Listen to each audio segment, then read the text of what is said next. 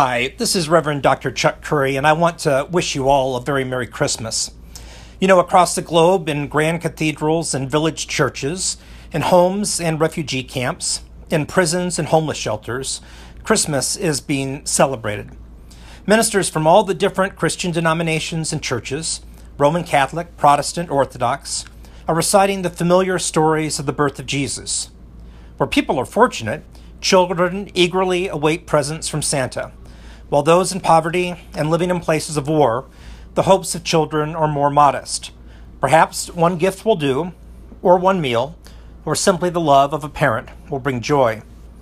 For Americans, we would be wise to read the Christian story anew, listening to how it was heard the first time in a land occupied by a foreign power and as a story of resistance. Susan Thistlethwaite reminded us in a piece published this Advent about the radical nature of the Christmas story. She wrote When Mary knew she was pregnant, she greeted the impending birth with one of the most formidable hymns of liberation of the oppressed in the entire Christian scriptures, as found in Luke 1 45 through 55. Called the Magnificat, the story praises God for God's liberating actions, not only on behalf of the singer, but on behalf of all the oppressed of the world. God is on the side of the poor, the exploited, and most importantly for this text, women who are sexually demeaned and despised. Mary goes so far as to call herself a slave, and yet she will always be exalted by God. We find ourselves in a period of darkness here in the United States as our electoral political system frays to the point of breaking. This is not a time of partisan politics, but rather a time where our basic freedoms seem in peril, as the politics of division have given rise to leaders committed to white supremacy and other evils. In an early sermon delivered in 1954, the Reverend Dr. Martin Luther King Jr. preached on rediscovering lost values. At a time before the civil rights movement had won its greatest victories, or yet instilled a sense of hope in the lives of those yearning for justice. Dr. King preached all I'm trying to say to you is that our world hinges on moral foundation. God has made it so. God has made the universe to be based on a moral law. So long as man disobeys it, he is revolting against God. That's what we need in the world today people who will stand for right and goodness. It's not enough to know the intricacies of zoology and biology, but we must also know the intricacies of law. It is not enough to know that two and two makes four, but we've got to know somehow that it's right to be honest and just with our brothers. It's not enough to know all about our philosophical and mathematical disciplines, but we've got to know the simple disciplines of being honest and loving and just with all humanity. If we don't learn it, we will destroy ourselves by the misuse of our own powers. Do we not find ourselves in a time of rebellion against God right now?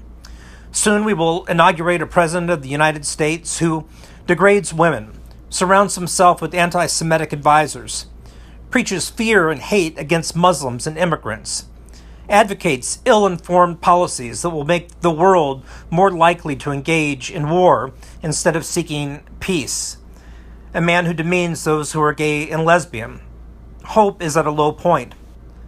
Paul Krugman, the Nobel laureate in economics, wrote recently that many people are reacting to the rise of Trumpism by reading history, specifically the history of the 1930s, and they are right to do so. It takes willful blindness not to see the parallels between the rise of fascism and our own political nightmare. This Christmas, we cannot afford to fall back into simple traditions of celebration without reflecting deeply on the times in which we live and how God is calling us, as God called those living in bondage in Egypt, to partner with God to create a more just world.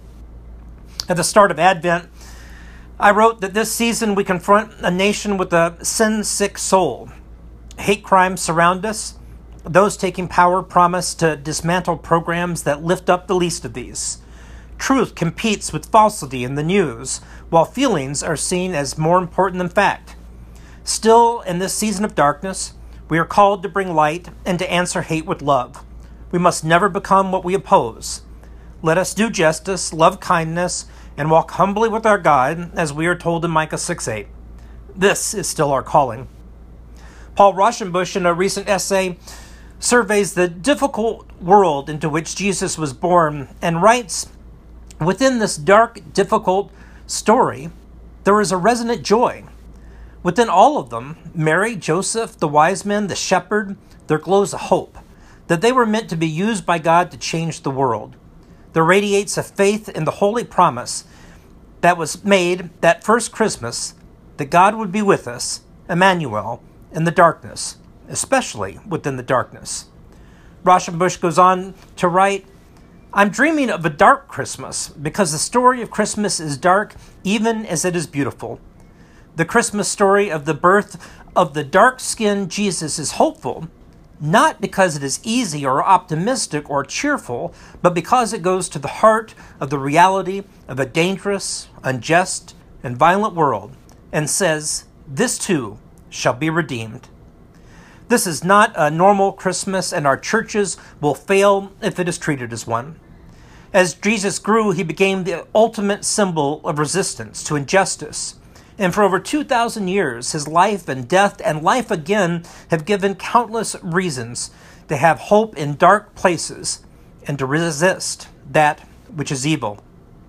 Today, perhaps as much as any time since our great Civil War, there is a need for people of good faith to reach across religious and social barriers, to work nonviolently, to bring light to dark places.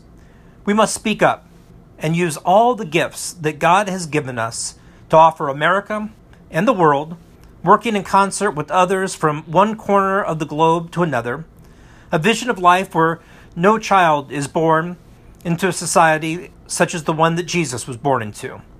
Let there be peace and justice for all. Christmas is a story of resistance to empire. May we learn the lessons of that history as we strive not to repeat the mistakes of the 1930s. Never again. We must recognize the seriousness of the crisis faced today by all humanity. Merry Christmas. May God bless us all, and may we all find ways to speak up and not be silent. Amen.